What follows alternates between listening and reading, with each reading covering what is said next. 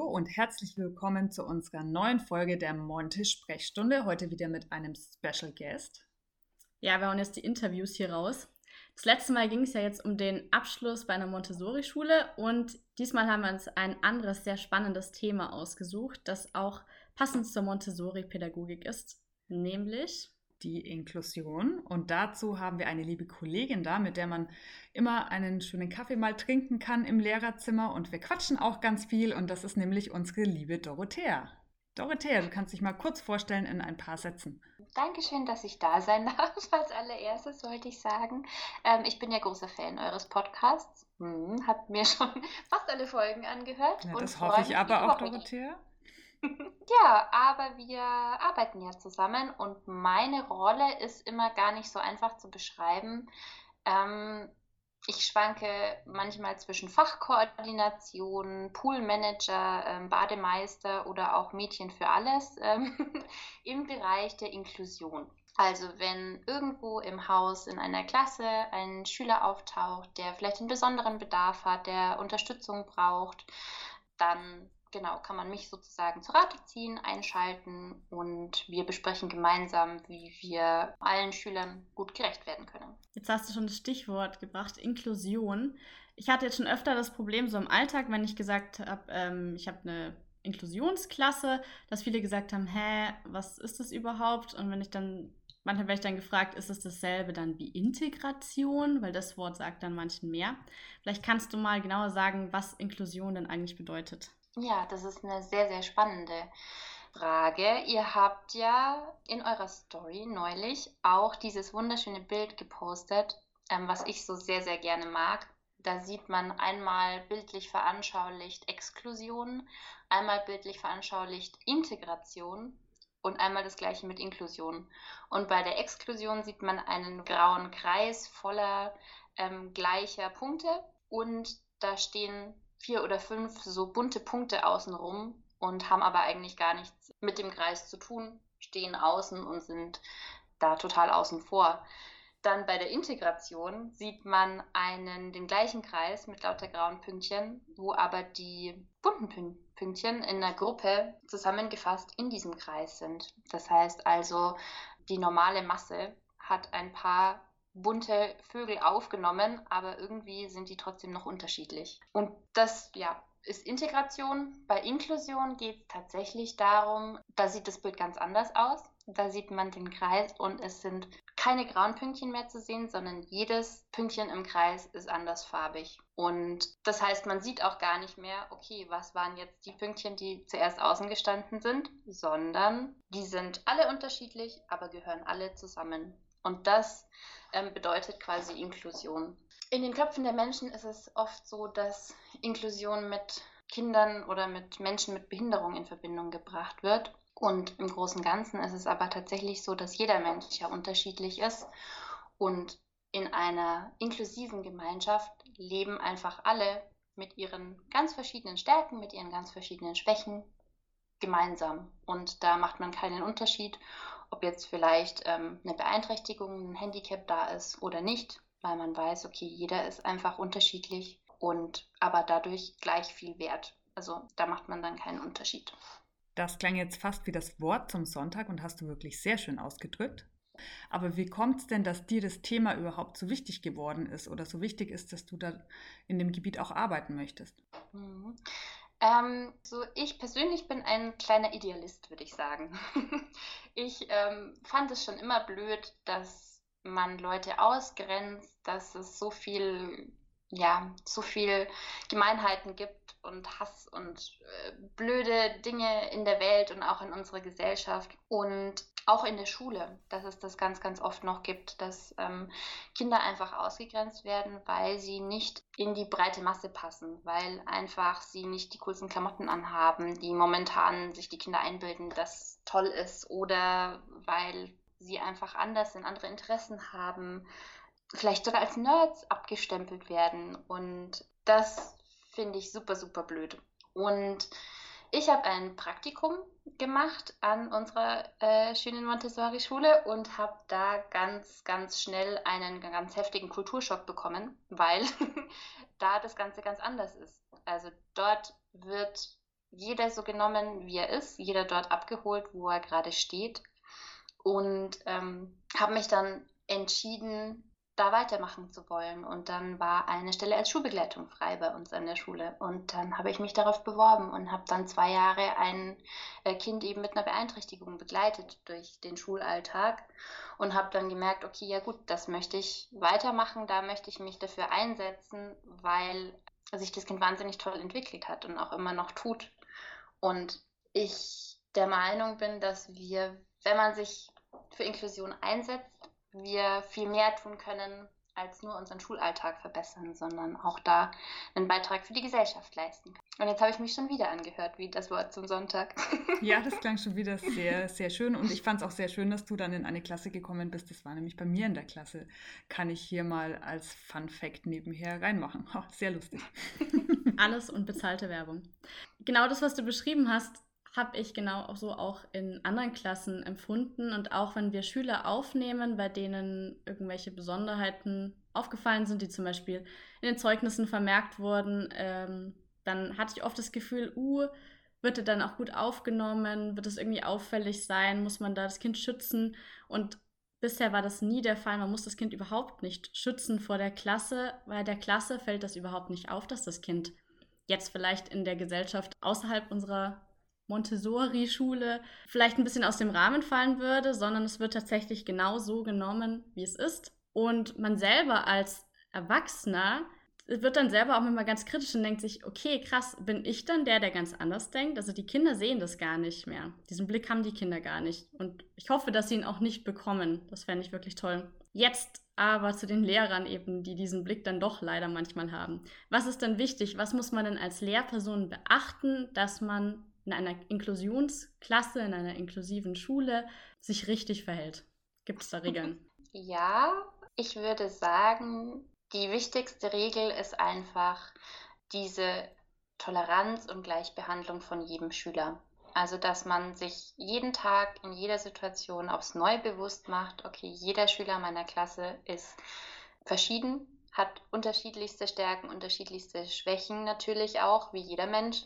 Aber sich vielleicht auch auf die Stärken zu fokussieren und die im Klassengeschehen einzusetzen. Man hat ja ein paar Kinder, die sind ähm, sozial, haben, ja, können sozial viel, viel besser mit den anderen umgehen als andere. Manche tun sich im, ähm, im schulischen rein leistungsleichter und so dieses Zusammenspiel der verschiedenen Stärken zu managen. Das ist eigentlich so Lehrerjob und ähm, würde ich sagen, trägt dazu bei, dass es in der Klasse gut gelingt, aber auch natürlich, dass man selber, dadurch, dass man die Stärken der Kinder nutzt, auch sie sieht, die Stärken der Kinder und sie einsetzen kann. Was zum Beispiel ganz, ganz schwierig ist, was aber leider, leider oftmals auch passiert ist, ja, dass, dass Lehrkräfte vor einem Schüler, der eine Beeinträchtigung hat, über den Schüler reden, als würde er es nicht verstehen. Das ist zum Beispiel was, was überhaupt nicht geht. Also das sollte man sehr, sehr vermeiden. Ein von oben herab ist immer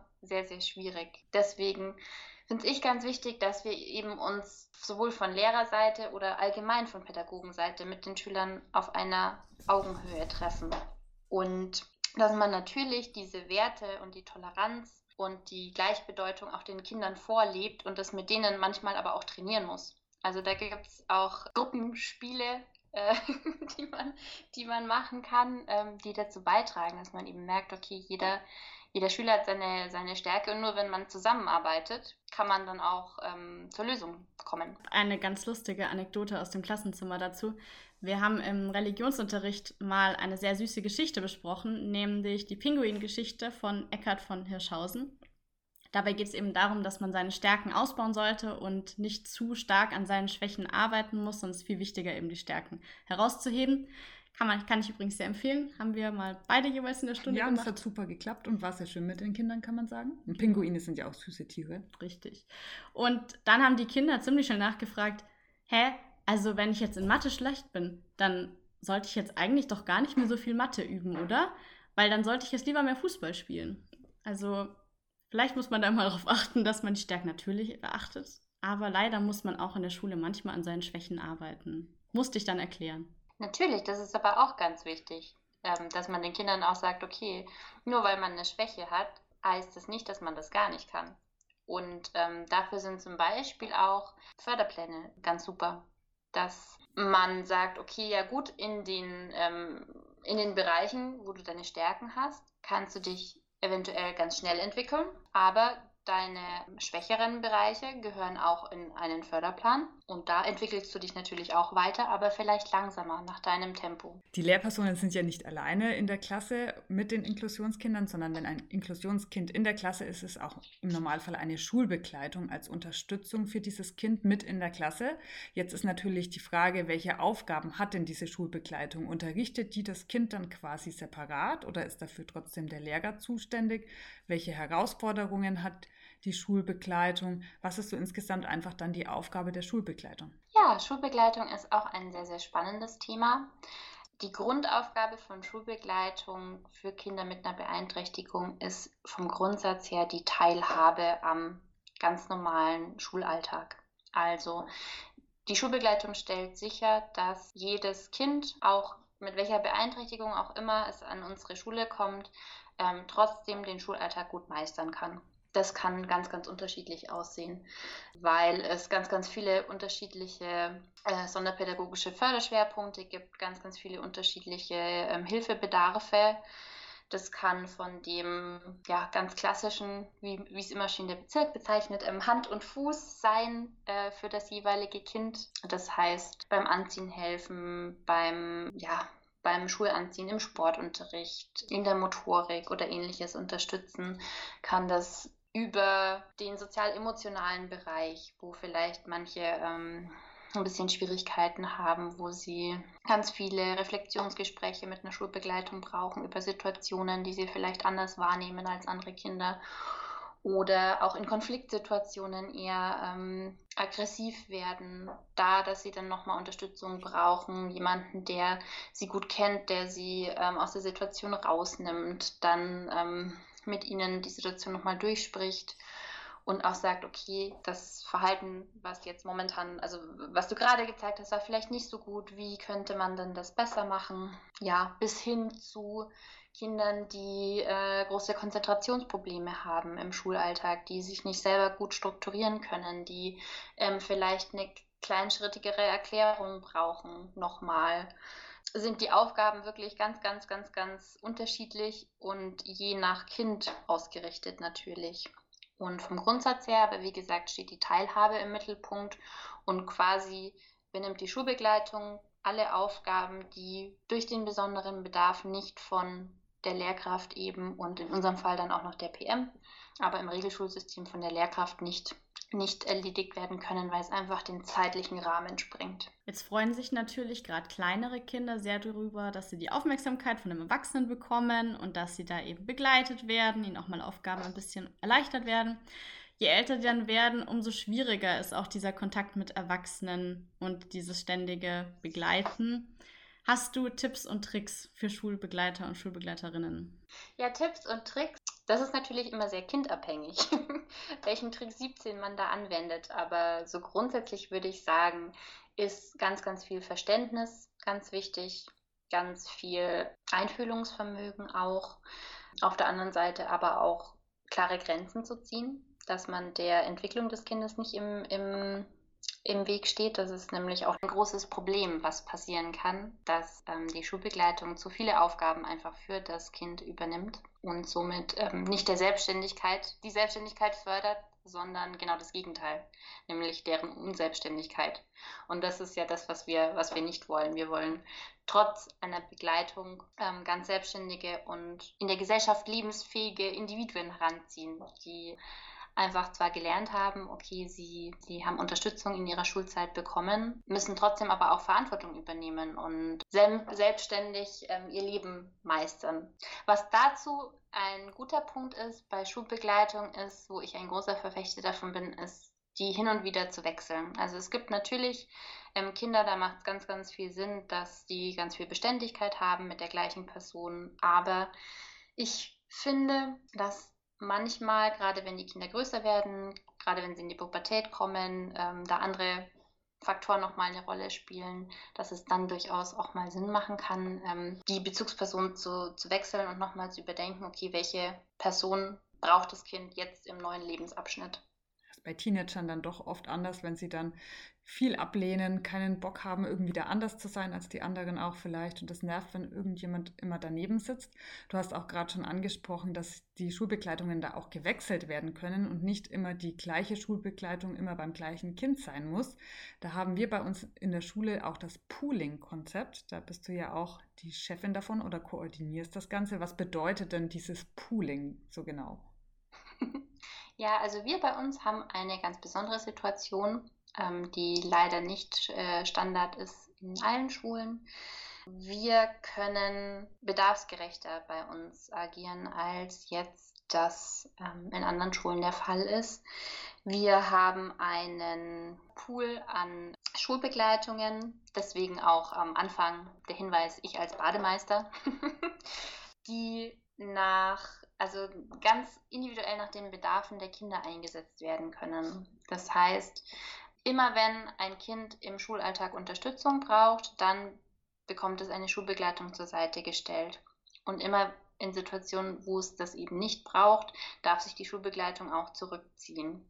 Ähm, das ist ja vom Grundsatz her noch nichts anderes. Bei uns ist jetzt die Besonderheit, dass dann die Schulbegleitung, wenn sie merkt, okay, mein Kind arbeitet gerade super oder ist gerade am Spielen mit anderen Kindern, braucht mich gerade nicht, dass sie sich dann auch auf der ersten Stufe klassenintern anderen Kindern widmen darf, äh, die gerade einen Unterstützungsbedarf haben, wo sie merkt, okay, ja gut, da könnte ich jetzt viel sinnvoller sein, als wenn ich mich ganz wie das regulär vor diesem, diesem Pool-Modell war, auf die Seite setzen muss und zugucken muss von außen. Und natürlich behält sie dabei immer ihren Schützlinge, also ihren in Anführungszeichen, im Auge und deren Bedarf steht im Vordergrund aber sie darf eben auch Teil des Klassenteams sein, Teil der Klassengemeinschaft sein, ähm, Ansprechpartner sein für die anderen Schülerinnen und Schüler. Genau, und in diesem Pool haben wir verschiedene Schulbegleitungen mit ganz verschiedenen Qualifikationen, weil wir ja auch ganz verschiedene Kinder haben, die ganz verschiedene Dinge brauchen. Genau, und die werden quasi nach den individuellen Bedarfen von mir zugeordnet. Vielleicht ist einfach als Alltagsbeispiel dazu, bei mir in der Klasse ist es oft der Fall, dass zum Beispiel gerade das Kind eben, für das die Schulbegleitung eigentlich eingesetzt wurde, selbstständig arbeitet. Es braucht keine besondere Unterstützung in diesem Fall. Und dann kann ich eben sie einsetzen, beziehungsweise sie kann einfach selber dort weiterarbeiten, wo sie das Gefühl hat, dass sie gebraucht wird. Durch unsere Teamgespräche weiß sie, welchen Stand die einzelnen Kinder haben. Sie weiß, wo auch Kinder eben noch gefördert werden müssen und kann sich dann eben zum entsprechenden Kind dazusetzen und da eine Unterstützung leisten. Und das ist für uns als Lehrer, also eben als Klassenleiter, unglaublich wertvoll, weil man eben dann viel, viel mehr Kinder damit auch abdecken kann, ohne dass jetzt das jeweilige Kind, das begleitet werden soll, dadurch jetzt irgendwie leidet oder nicht diesen Bedarf bekommt. Das finde ich wirklich super. Genau, weil die Schulbegleitung ja trotzdem währenddessen anwesend ist, aber kann ihre Zeit auch effektiv nutzen wo sie jetzt dem Schüler nur im Weg stehen würde, weil er ja gerade selbstständig arbeitet. Klappt es dann insgesamt gut, die Kinder in die Klasse zu integrieren oder gibt es da auch oft Schwierigkeiten, wenn da dann auch ein Erwachsener natürlich bei dem Kind immer dabei ist? Oder läuft es ganz unterschiedlich wahrscheinlich von Klasse zu Klasse? Wie sind das so deine Erfahrungen? Ja, beim Thema Klassengemeinschaft ist es so, dass das natürlich ganz, ganz arg auf die Klassendynamik ankommt. Also zum einen, wie sind die Kinder auch schon mit dem Thema vertraut? Wie tolerant sind die Kinder untereinander? Wie ähm, sozial sind sie miteinander?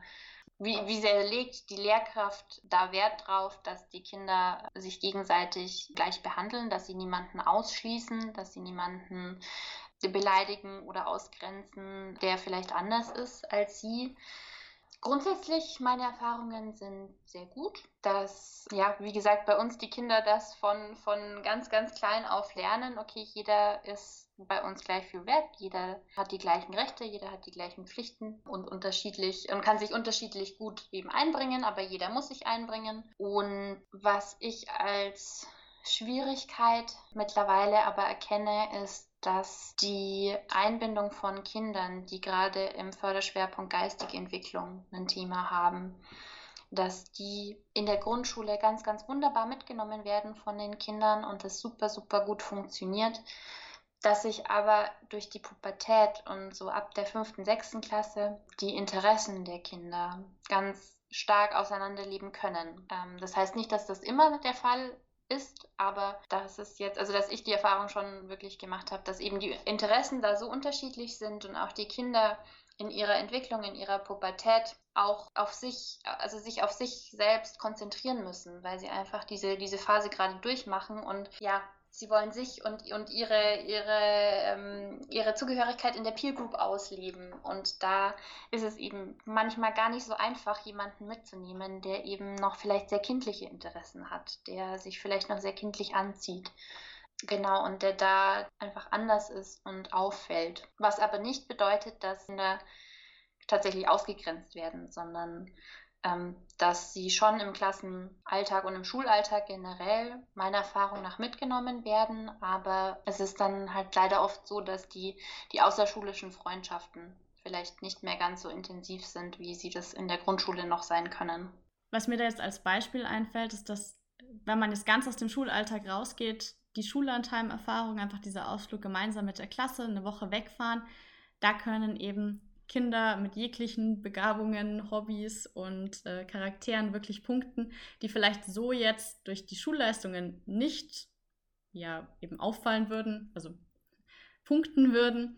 Und dann kann man nochmal ganz andere positive Seiten herausfinden. Also vielleicht ein Schüler, der ja die Begabung hat, dass er ganz tolle geografische Kenntnisse hat und sich dadurch im Wald besonders auskennt, eben. Also oder besondere Tricks kennt, was das Hochwerfen von Legosteinen, das Spielen mit Karten angeht. Also alles, was so im Schulalltag nicht so auffällt, das kann man dann im Schullandheim entdecken und dadurch können auch ganz andere Freundschaften geknüpft werden. Ich glaube, da merken sie dann oft, ach, der ist ja doch ganz cool.